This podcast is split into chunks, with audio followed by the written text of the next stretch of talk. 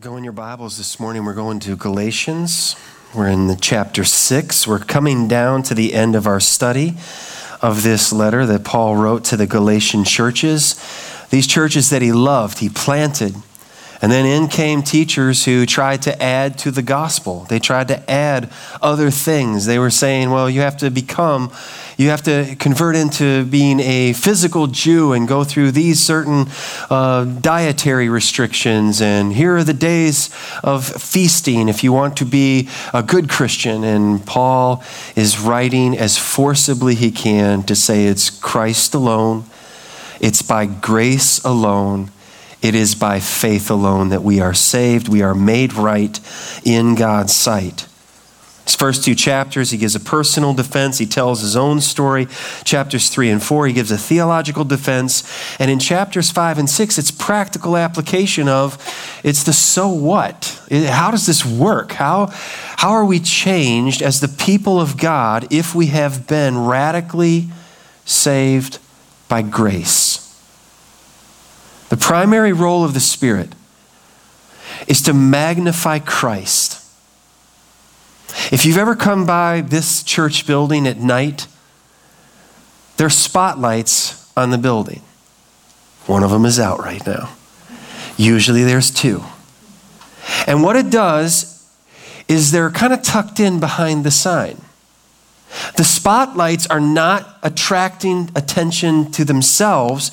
The spotlights are putting light on the building and on the steeple and even up to the cross.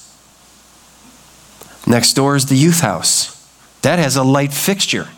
You walk by too closely with your dog, it'll come on. And you see the light, you kind of have to look away from the light, and it does share, you know, a little light around and light up but you see the light bulb. A floodlight, if it's pl- properly placed, you don't see the light, you see what it is illuminating. So, as we come to the work of the Spirit, and it keeps unfolding in our lives and in this teaching, the role and the ministry of the Holy Spirit in our lives is to magnify Christ. It's so that we see Christ in all of his beauty, in all of his wonder, in all of his glory, so that we feel the weight of his glory. And we respond in the only appropriate response, and that is worship. So, in some churches, they're afraid of the Holy Spirit. They won't hardly mention the Holy Spirit because things might get out of hand and people might, you know, start jumping aisles. And so we just, we just, you know, sing, right? Let's all stay proper. And that's a ditch over here on this side. And then there's other churches, they never quite make it to the study of the word because it's such an emphasis on emotional and just the, the, all that may be going on. And we never grow, but we are really emotional. There's a ditch over there. We need to experience the ministry of the Holy Spirit because the ministry of the Holy Spirit can do what no organized system of rules of do's and rules of don'ts will ever accomplish legalism. This is what Paul is appealing to. That when we are filled by the Spirit of God, it changes how we conduct our lives, and that is that we are stewards the ministry of the Spirit, we expose the works of the flesh. We experience the fruit of the Holy Spirit. We exemplify gospel community. This is where we have been. In last week's message, it came out in how do we deal with a brother or a sister who's overtaken in a fault? You who are spiritual, restore such a one in the spirit of gentleness, considering yourself, lest you're also tempted. And we bear one another's burdens, and we fulfill the law of Christ, and we are each called and must bear our own load. There's a load that rests on me this morning, and that is to accurately and faithfully deliver the Word of God. And there is a load that rests on you this morning, and that is to accurately receive and humbly receive the Word of God. And together we bear a burden, and that is, it can't be accomplished through human means, but the Holy Spirit can do what we cannot do. And we bear this burden together, and it flows right in, in the context of the church, it flows into what do we do with our time? What do we do with our talents? What do we do? Where do we invest our resources? That's what Paul is writing. And the word that we use when we talk about Corey and Amy Fifield, when we talk about Isaac and Gloria and I'm hoping they get to come visit us in May. When we talk about the bandas in Africa, we talk about any of our mission partnerships, we use the word partnership.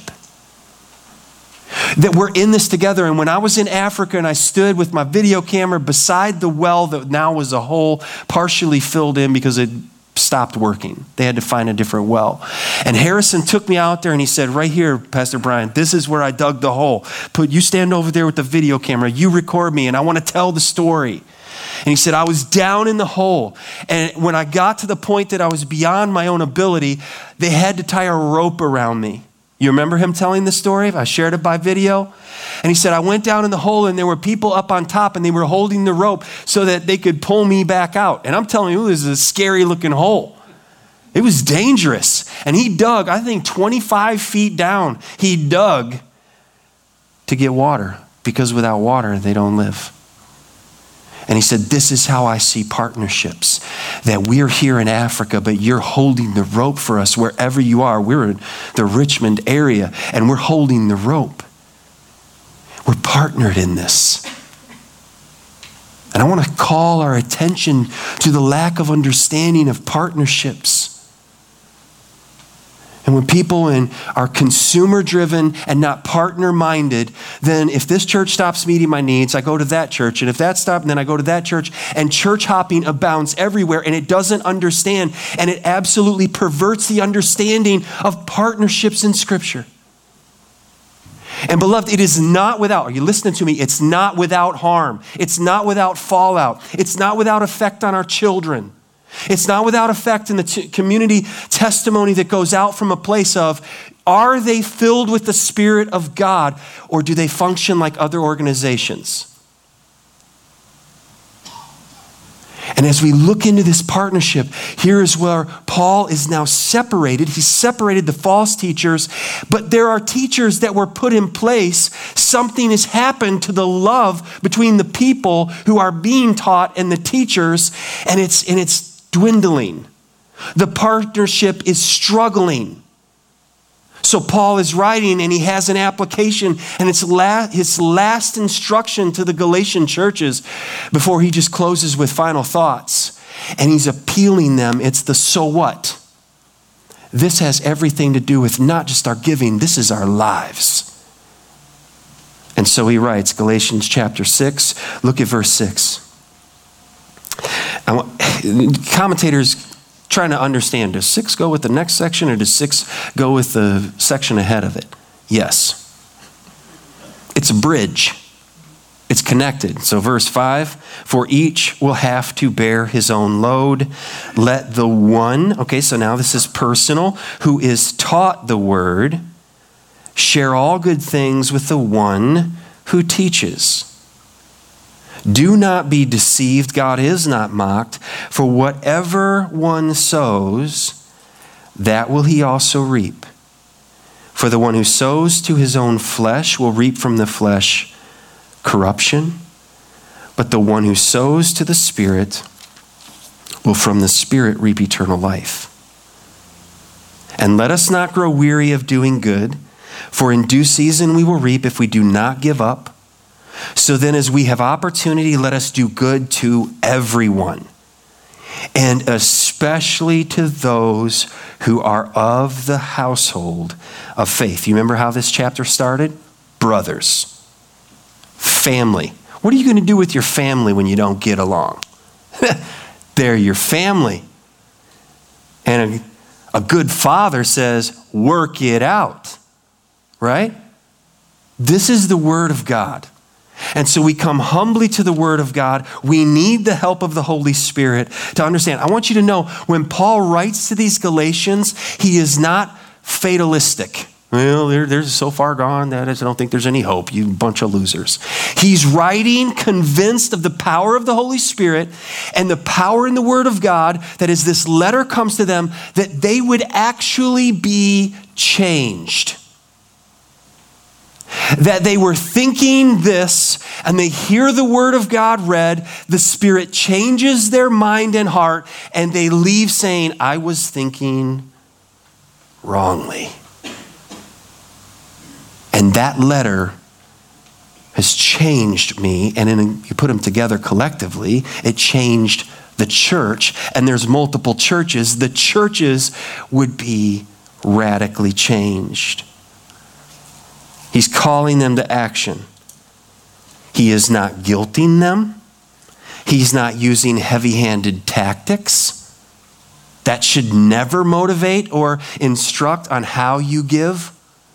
There will never be a letter that comes from the church or from the elders that we have examined how much you make. We FOIA'd your, you know, your, your, uh, how much you make on your job, and so here's the amount that you owe. No.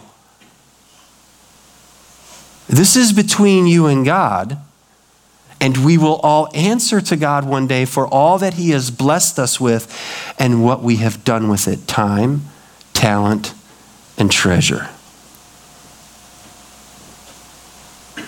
Is it your prayer this morning that we do not grieve the Holy Spirit? Like a personal, Lord, I don't want to grieve you. I don't want to quench your spirit. I want to be one who is saying, Yeah, come, Holy Spirit. Meet with us. Flood this place. Like, show your glory. Let us feel the weight of the glory of Christ. Really change us.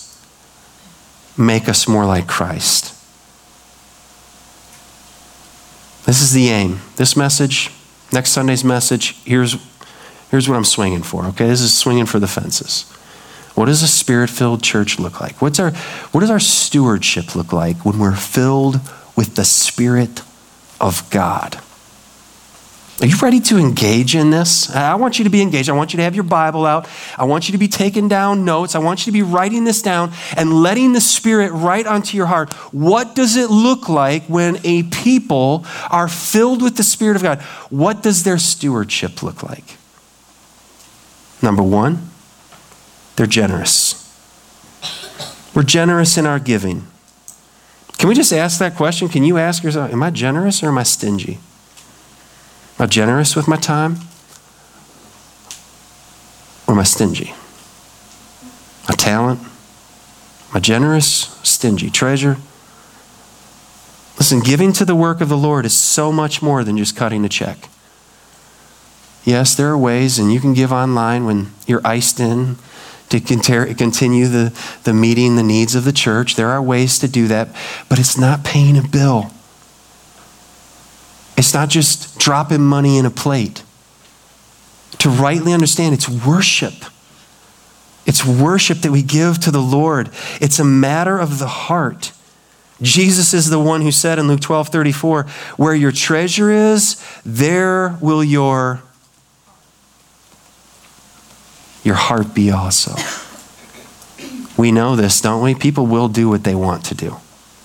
They will finance travel sports. They will finance an extra home. They will finance vacation. They'll finance, they'll do whatever they want to do. They'll get there, they'll be there. Proven a point? Just watch a football game in sub zero temperatures. And they're out there like, oh yeah, all the snow and ice and everything on the beard. They're like, yeah, I was there. Nobody's twisted any arms. That's their heart. That's their team. They're going to be there. People will do, you and I will do what we want to do. Where your treasure is, that's where you find your heart. So Paul writes, Let the one who is taught the word share all good things with the one who teaches. And this, this word for share is the word, uh, it's where we get koinonia. It's fellowship koinoneo is the word. You, you share, okay? So the one teaching is sharing, the one being taught is sharing. It's, it's much more than getting paid a salary and that's just it and that's the responsibility and that's as far as it goes. Do not be deceived. Verse 7 says God is not mocked. That word is a strong word. It's like uh, uh, turning up the nose. You know, mocked. It's scorned. It's, it's that outwardly you're presenting, you know, uh, one, but inwardly in the heart, it's not connected. It's not saying the same thing. So let's look this morning, first of all, at the personal responsibility of the teacher. And you could really say that in this, it's the load, all right? Let each one bear his own load, his own responsibility. That there's a responsibility, and it is a heavy responsibility that rests upon the person charged with teaching the word. I was talking to someone, a friend in ministry. He went to visit a family member his family member that he was visiting said, Come with me, let's go to this church. It's amazing. He went. And he said, and she, she asked him afterwards, it was a brother, said, What'd you think about that service? And you're like, Yeah, that was a great, wasn't that a great sermon? And he was like, Yeah, that was a great sermon. And then talking to me, he said, I heard that sermon word for word. It was preached by somebody in a, you know, national ministry. And he's like, that was a great sermon. The second time around by somebody else with no citing of the reference of this sermon is actually prepared and by somebody else. And I took their sermon and I'm just giving it to you. That's shirking the load. The load rests upon the teacher to study the text, bring the text, and bring how it's changing us to the people. It's a heavy load, it's a fellowship. The teacher must give, must share his best in the fellowship of the gospel ministry. What are the responsibilities? One, teach the word. To teach the word. The New Testament is so clear on this. This is our first distinctive Christ centered preaching. How does this text point us to Jesus? How are we changed when we see the glory of Christ? When Peter was restored, John 21, you remember he denied Jesus three times. And when they're by the seashore, do you remember Jesus as he was really getting to Peter's heart? Peter, do you love me? Feed my sheep. Feed my sheep. Feed my sheep. Did Peter get the lesson? Well, 1 Peter 5 says he did. Shepherd the flock of God who is among you, serving. He remembered that. He never forgot Jesus saying, I'm not going to throw you away. Yes, you failed.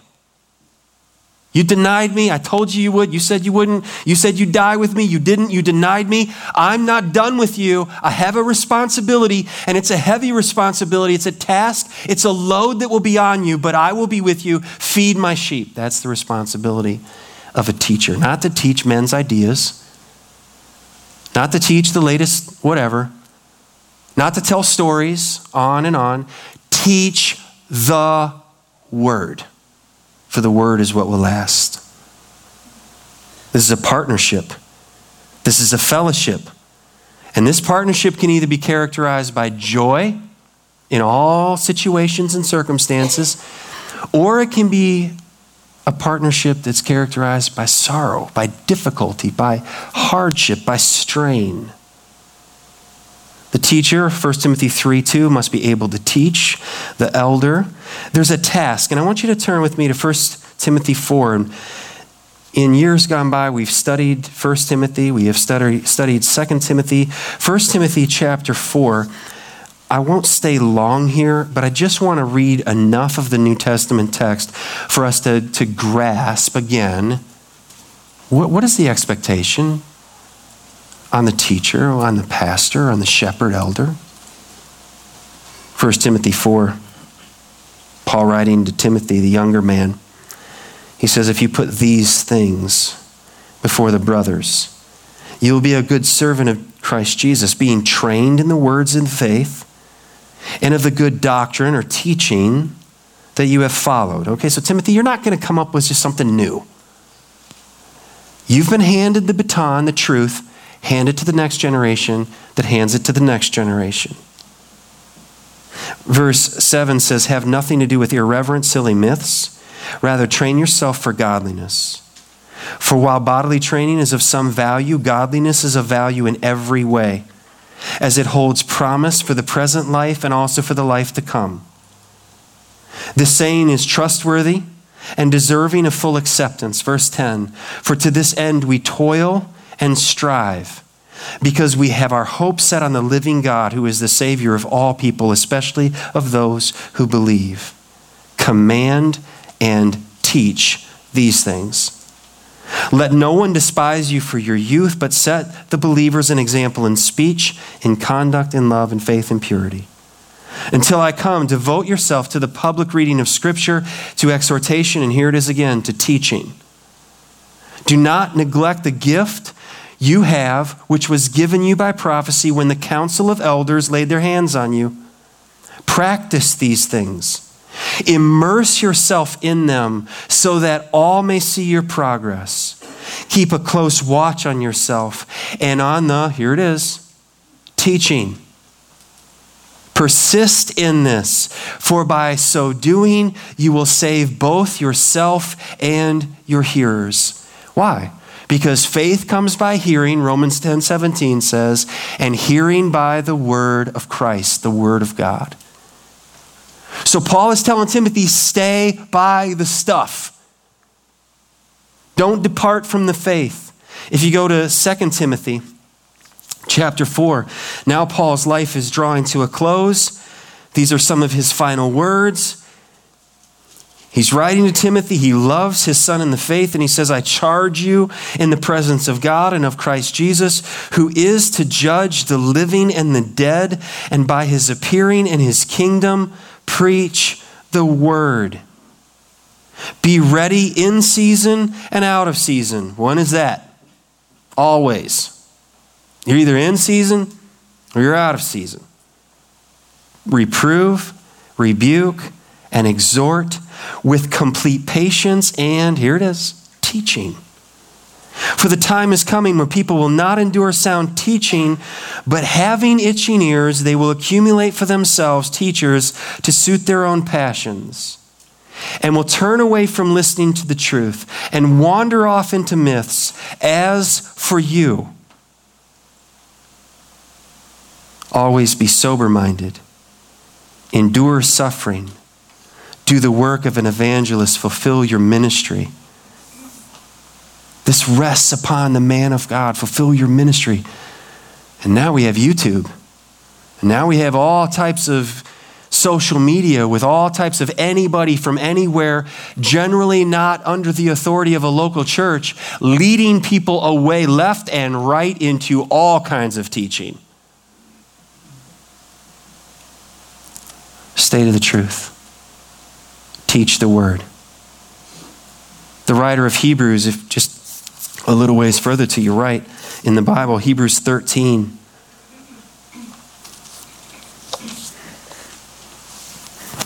Verse 7 says, Remember your leaders, those who spoke to you the word of God. Consider the outcome of their way of life and imitate their faith. And someone could easily say after verse 7 of Hebrews 13, wait a second. My leaders, my pastor, my teacher, he's not perfect. He let me down. He, he failed me. He, he, whatever. And verse 8 follows timely. Remember Jesus Christ the same yesterday, today, and forever. You can't have a pastor be Jesus. We can be his hands and his feet, but so can you. But we're not perfect. We're not a substitute for Jesus. We're just representative. We're an ambassador for Christ. So Paul so the writer of Hebrews if you drop down to verse 15 says through him then let us continually offer up a sacrifice of praise to God that is the fruit of lips that acknowledge his name. Okay, so here you have our praise. Here you have what we're saying. Here you have what we're speaking, our worship, our song, all that we do in praise to the Lord. But it doesn't stop there. That's empty if it's only that, be warmed and filled, and, and God loves you and you are loved, but there's gotta be there's gotta be action to that.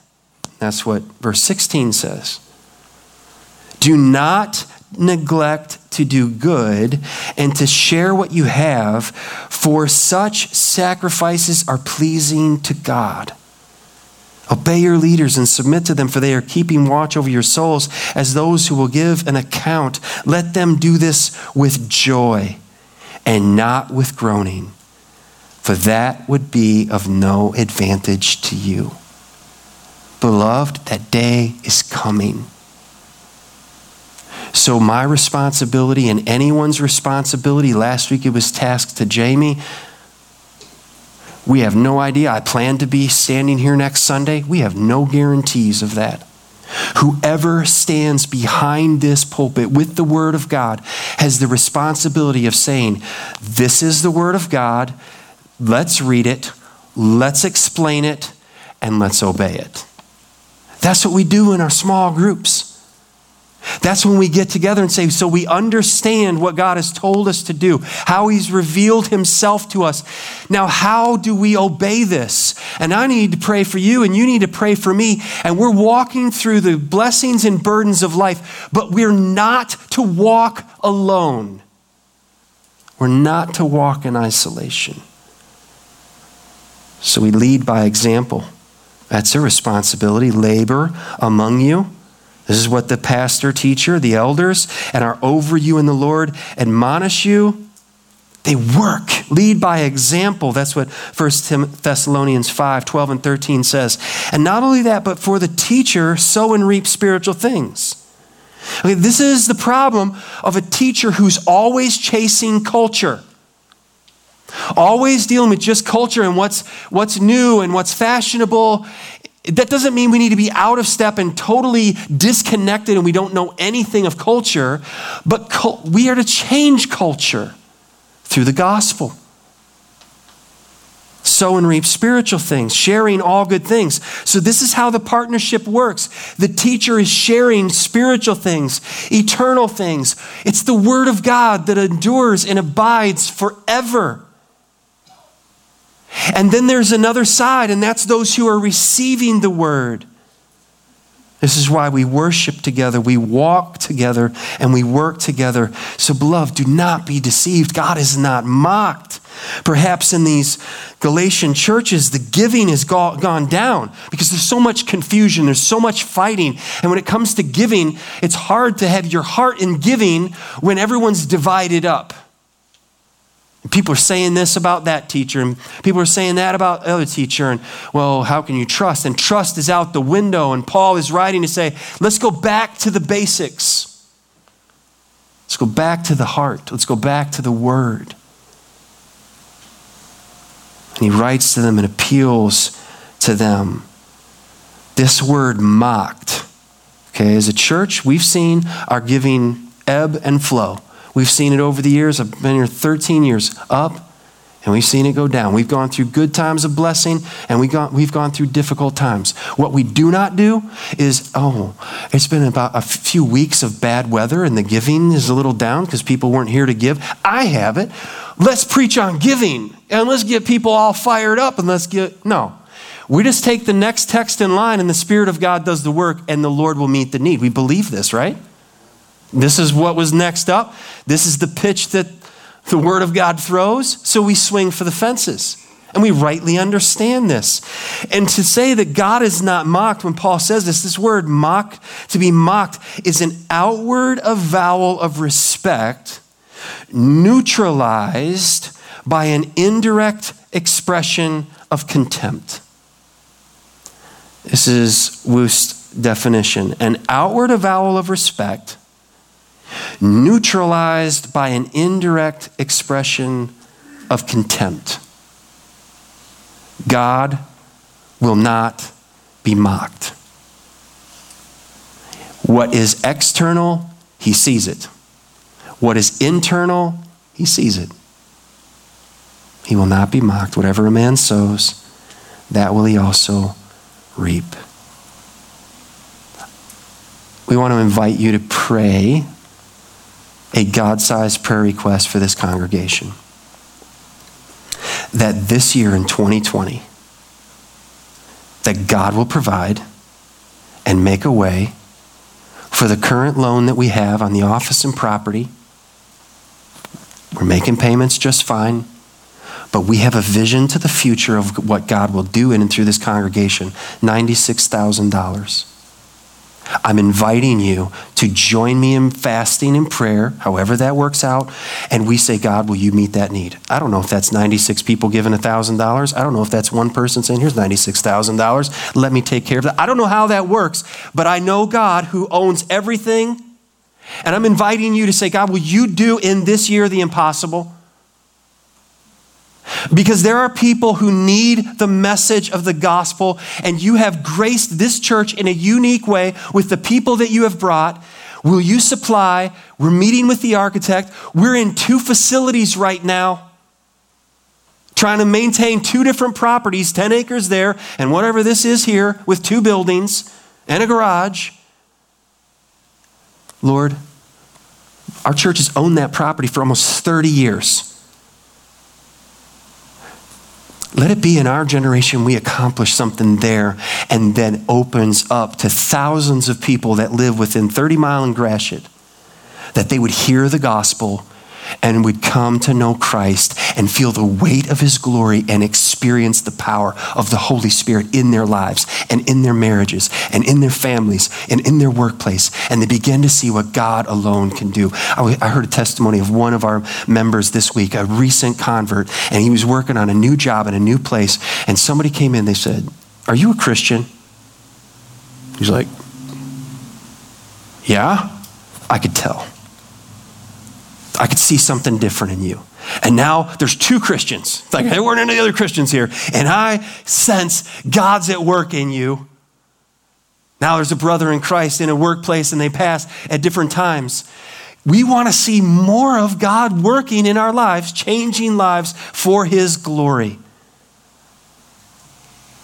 To see another elder added on in leadership in this congregation in this year. That's intentional praying, intentional work on our part that we see God provide and we see Him work as we sow into the eternal. Now let's look at the personal responsibility, the load of those taught. You see, as Jesus would teach, he would teach at times, there was crowds, multitudes, and he would preach. But then he would withdraw and he would have the 12 and he would invest into the 12. And then at least three different times he said, Peter, James, and John, come with me. Everybody else, stay back. And he invested into three. And this is community. This is what it looks like. We have a message for the masses. We gather in small groups, and then there's a there's a kinship. It's even in the eldership that we can share, that we can know and be known and grow in grace together. I desire that for each member's life. That kind of a relationship.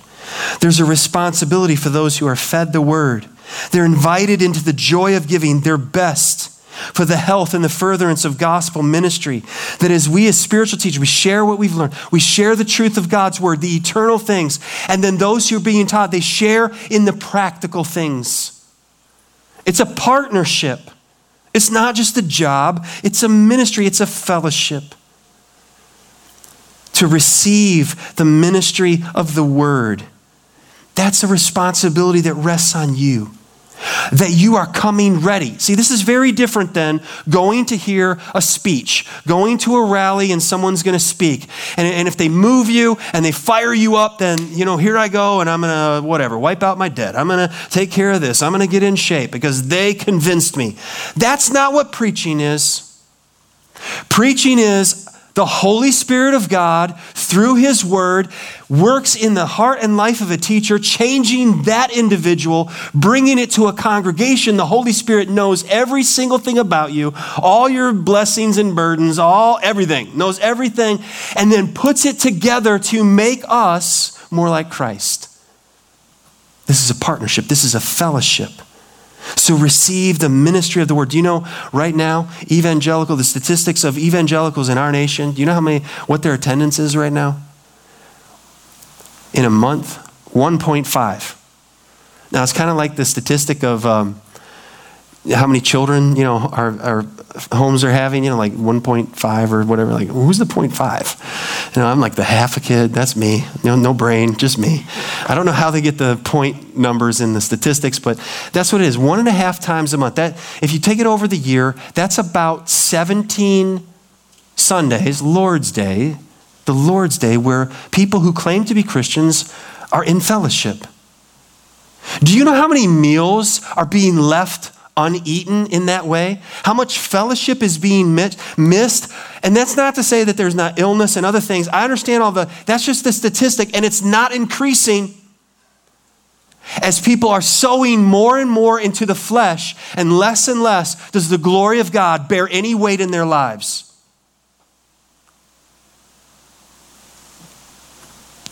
To receive the word implies that you're there. Unless providentially hindered, the Lord's day is the day when I receive the word, even if I'm not the one teaching. It's a priority.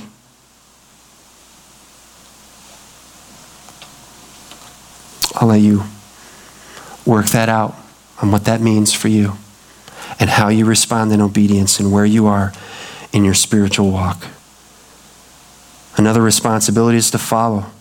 Follow, this, follow the spirit led under shepherds. I love the word under shepherds. My computer hates it. It's always throwing them red lines under it, like it doesn't like it. And I haven't added it into my dictionary yet. So it keeps on firing up. Every time I type under shepherds, it's like, no, we don't recognize that word. Under shepherds. We're shepherds, but we are, we are not all large and in charge. Jesus is the chief shepherd, the true shepherd, the good shepherd. He shepherds his sheep, and he does through the shepherding under shepherds. It means we'll answer to him one day for everything said and everything done and every motive for which it was done. With it was however we did it. That's a weight. That's a load. And the load rests on you that you are responsible for what you hear. And Jesus says, Be careful how you hear. Listen, if you are exhausted through the whole week and there's no time and you don't prepare your heart, then you come. And this, this, this message can be like a, a floodlight shining into your eyes if you're not coming ready and the soil is prepared and your hand is ready and your Bible is ready and your mind is ready and you're saying, God, speak to me today. Make me more like Christ today. Show me my sin. Show me my Savior.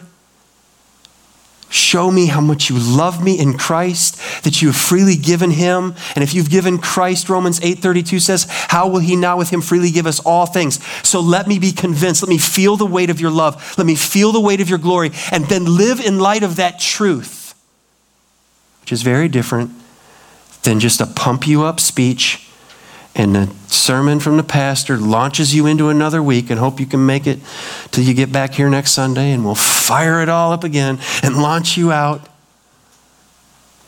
No. It's more like laying a brick. Do you know what you know what just weighs on me? I, you know, speaking last weekend in Lake Ann and Ken's speaking probably right now, wrapping up up at Lake Ann, is I feel the weight of like trying to accomplish everything in four sermons. And I have to go back to you can't. You're basically laying four bricks of truth into the lives of the hearers. And there are parents, and there are pastors, and there are teachers, and there are all of these individuals who have invested grandparents into these students, these children's lives. Just do your part. And God will see to it that it's enough. Follow the leadership. Follow the leadership by the Holy Spirit and for you to also sow and reap in the realm of the eternal. It's not just for us, but it's for you as well. That you share in the financial responsibility of your teachers. You examine the law of the harvest. So basically, if we, if we think about what Paul is saying they, here to the Galatians, they've got this confusion in the churches, and perhaps, you know, the giving is just dried up. And so the ones that were appointed to teach and to preach, they're not able to make ends meet. So, Paul is separating those who are sowing to the flesh, those who are of legalism and trying to get you into all their rules. Don't give to them. Give to that which is eternal. Can I ask you this morning, where are you investing your resources? Where are you investing your time, your talents, your treasures? And when you think about where, where am I spending my life? Are you going to get a good eternal re- a return on where you're investing your life? Are you spending your life or are you wasting your life? Are you investing your life? Those are two options. We can waste it or we can invest it. I want you to hear this sermon and, and allow time to reflect and to think and to pray and say, God, what areas am I, am I really wasting time? I only have so much time. Where, where am I investing? How can I better invest my life into the eternal? Sowing generously into the lives of those who are faithfully, faithfully teaching. That's what Paul is saying here. Listen to what John Piper says in his, in his sermon that became a book, Don't Waste Your Life. He says, But whatever you do, find the God centered, Christ exalting, Bible saturated passion of your life. And find your way to say it and live for it and die for it. And you will make a difference that lasts. You will not waste your life. I think if I asked the show of hands, how many here, your, your goal for 2020, waste 2020, I don't think anybody would raise their hand.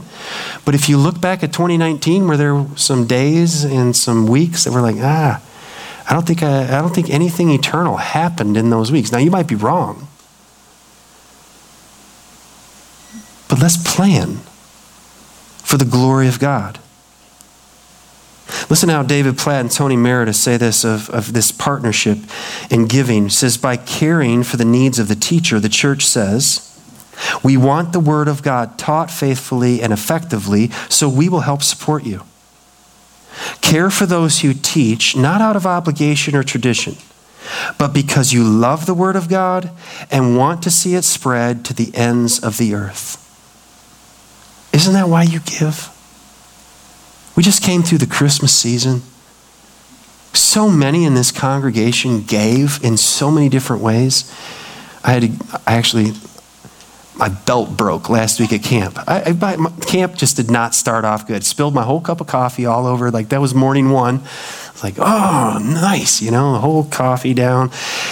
And then my belt broke. And I, I just, I'll pass a little blame because all the cookies and chocolates and, you know, that, that you gave me, right? Not my fault. It was the woman you gave me, Adam said to the Lord. But uh, I had to get a new belt, you know, just out, out, I wore that one out. But thank you for all of your gifts. Thank you for the gift cards. Some of you gave beyond what I would say your ability to give, and you just show love. I just want you to know, on, on behalf of us, we, we receive that as love.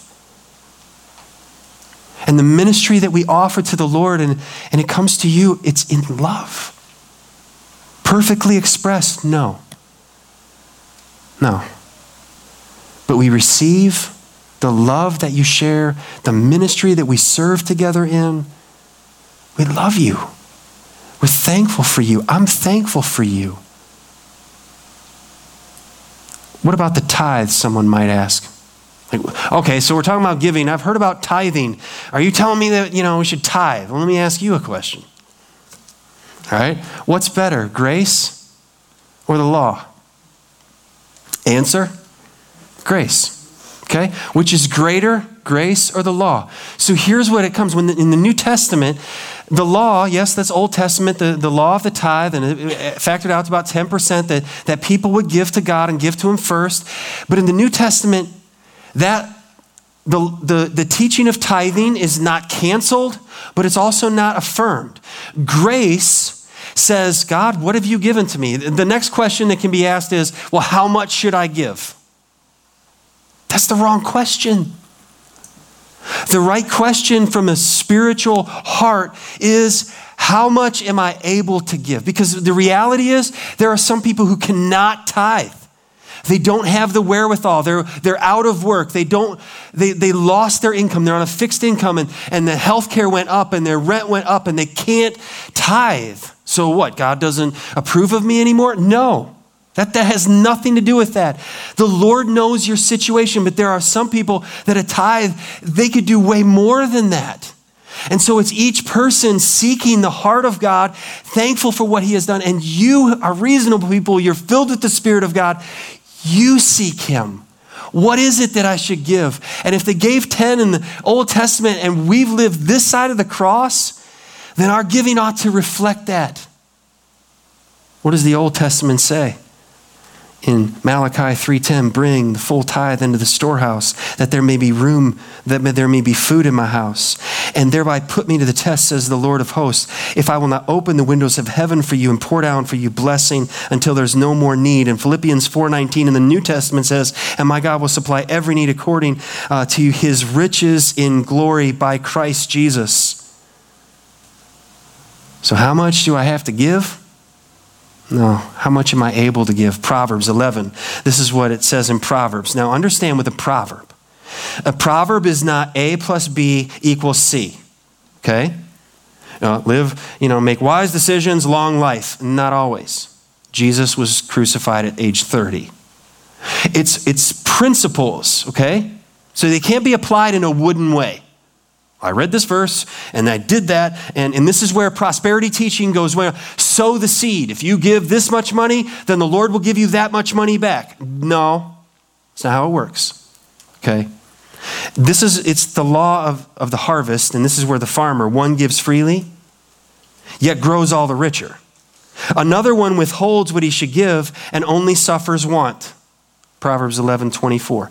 If a farmer goes out and says, Man, it's been a really long winter, I'm not sure, and he puts, you know, five kernels of corn in the ground, he doesn't need to fire up any equipment in the fall. Okay? He's not saved himself anything. It's all in the barn, and now the rats are eating it all. He needs to go out and sow liberally all over the fields, and that's how, in the harvest time, he can go and there's going to be a harvest back. And the Lord understands and He knows how we are with His resources. So, who are you going to give it to, the stingy or the generous? Verse 25 Whoever brings blessing will be enriched, and one who waters will himself be watered. That we simply give and we trust the Lord with the outcome. What about the New Testament? In the New Testament, 1 Corinthians 16, 1 to 4, we don't have time to go through all these. We've gone through these. These sermons are uh, online. 1 Corinthians 16, 1 to 4 follows the, the amazing chapter of 1 Corinthians 15. Christ is risen from the dead. Be steadfast and movable, always abounding in the work of the Lord. For as much as you know, your labor is not in vain in the Lord. And then Paul comes off that massive mountain and he says, Now about that offering. You said you were going to give an offering to those who are suffering. H- have you gotten on that yet? Because this theological mountaintop has a day to day practical implication that where your treasure is, that's where your heart is. And there are people that you can help Corinthians and you haven't helped them yet, but there's a delegation coming. In 2 Corinthians 9, the grace of giving, and he talks about God loves a cheerful giver. And in 1 Timothy 5, 17 and 18, there's where Paul lays out that the, that the elder who teaches the word and shares the word is worthy of double honor. You honor, you know, the government. You honor uh, your person in the bank that holds your loan. And so the, the scripture is teaching, give honor to the word in in whatever measure you're able to do, and the Lord knows you seek His heart in this. I remember one year after camp, I think it was Emma that came home, and she had spent all her money. And I was like, What? You know, well, how did you spend all your money?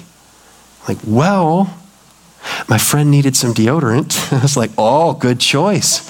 Helped a friend out, you know, so I bought some deodorant, whatever. And, and, and she turned and not just all for herself, but it's shared. And that, that's happened in other ways.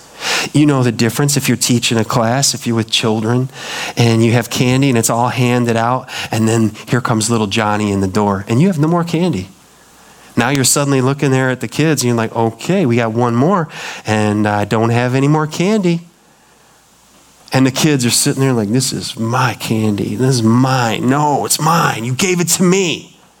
This happens every Wednesday night. And game time, doesn't it, Aaron? Right? And like, that's my call. You have my ball. That's my ball. No, I don't want the pink ball. I want. The... So there's the kids. They're like, oh, it's mine. How much different is it when a little guy walks in the door and one of the little students says, "Oh, teacher, Johnny just came in. Can I give him some of mine?" If you're that teacher, what do you want to do? Where's more candy for that kid? Because it's worlds different in I want to share than it's mine. No, mine, hoarding, whatever it may be. You know the difference, don't you? How are we maturing in our giving, in our sharing? We need the Holy Spirit to make Christ real and important to us. That when we look to Jesus as our pattern for generosity and giving, we are reminded that he gave himself. Some of the scriptures are going to come up. We've studied this one in Galatians. All right, well, come on past this. All right, I missed this. All right, give generously. From those passages I gave, give generously. And let me look at my notes. Let me go back right here. Give sacrificially, regularly, proportionately. Instead of saying, um, how, much, how much should I give? These are the principles that we see in those scriptures. How do I give? Generous, be sacrificial, regular, proportionate. You don't have to worry about what other people are giving around you. You seek God's heart for your giving. Now let's look to Christ. As the Holy Spirit makes Christ real in us and we look to Him, think about what we've read in Galatians chapter 1. Who gave Himself for our sins. Speaking of Jesus, to deliver us from the present evil age according to the will of our God and Father, he gave himself. Galatians 2:20, Jamie preached this sermon, I have been crucified with Christ. It is no longer I who live, but Christ who lives in me, and the life I now live in the flesh, I live by faith in the Son of God who loved me and what does it say? Gave himself for me. Gave everything. Ephesians 5 2, and walk in love as Christ loved us and gave himself up for us. So, husbands, well, it's not Father's Day. What are you picking on us for? Because when we look to the example of Christ, Ephesians 5 25, husbands, love your wives as Christ loved the church and gave himself up for her. Gave himself up for her. In what ways should we see the effect of the Holy Spirit work in our giving? What do you see in your attitude? I'll tell you some. This series has been challenging for me. When it comes to generosity, I'm much better at being generous when it's my plan on my schedule. When I'm planning to do something nice, when I'm planning to, oh, you know, I'll, I'll plan and I'll give a gift and this is where it is and here's the budget and all that. You know where I'm really fleshly, selfish? It's when somebody else moves into my plan and says, hey, can we go over there and can we stop by there? I'd like to get a, a, a coffee over there. Um, that, wasn't my plan. Oh, we were laughing about this last night. I walked in to the kitchen, and there was chocolate covered pecans that were in my stocking for Christmas. I'm the saver. Haven't eaten them yet. Took them to Lake Ann. Somebody in my family got into those. They were in my stocking. So uh, Ginger was like eating like one. I'm like, you ate all my pecans. She's like, I didn't eat all your pecans. I'm like, there's only one. I didn't have any of those. And we are you know, joking about this and we talked about this. But if I'm honest, that's where I still see in my heart the, uh, I, I didn't give that away. And we can laugh about it now, but I'll tell you this it's not always been laugh about it. These are some of the silly little things that have in the past, from my own doing, contributed to barriers in relationships because I'm not finished yet in a I don't totally look like Christ yet. And when it comes to giving, maybe even this message, and you're like, oh, I don't want, you're kind of like me. And we're in need of the work of the Holy Spirit in our lives so that we live generously, that we live open handedly to the Lord. That's with our time, that's with our children, that's with our jobs to live this way, how does God bless that hand? He freely gives. And as Job said, the Lord gives and the Lord takes away. Blessed be the name of the Lord. Now, can I say this morning, I don't, I don't know all of you. And even those that I know and love dearly, it all begins with giving you to the Lord. Have you given your heart? Have you given your life to Jesus? He gave himself for you. Have you given your life to him? That's where it all begins. And if you say, Pastor, I'd never have, then I'm inviting you today. Tell God, I admit I'm a sinner. And I believe that Jesus died for me. He gave himself for me. And I'm giving you my life. I confess Jesus as Lord and worship Jesus. That can happen in your life today if you just cry out to him. Have mercy. For those who know Christ, what does this look like in our lives to be spirit filled in our stewardship? You work this out before God and with those that you love. You work these things out and let's see God do amazing things today and every day this year and the years to come that He gives us in this family. Let's stand together. Father, I thank you for your spirit and I thank you that you're patient. I thank you that your mercies are new every morning. You are so faithful. Father, I thank you that you have gathered us today to gather around your word and to partake of this meal. I thank you for these people. They're so giving, they're generous. We're filled, Lord, by your spirit. And I pray that you would in, intensify this, that this would in, increase and rise in our lives that you will use us for your glory, that you will use us for your honor.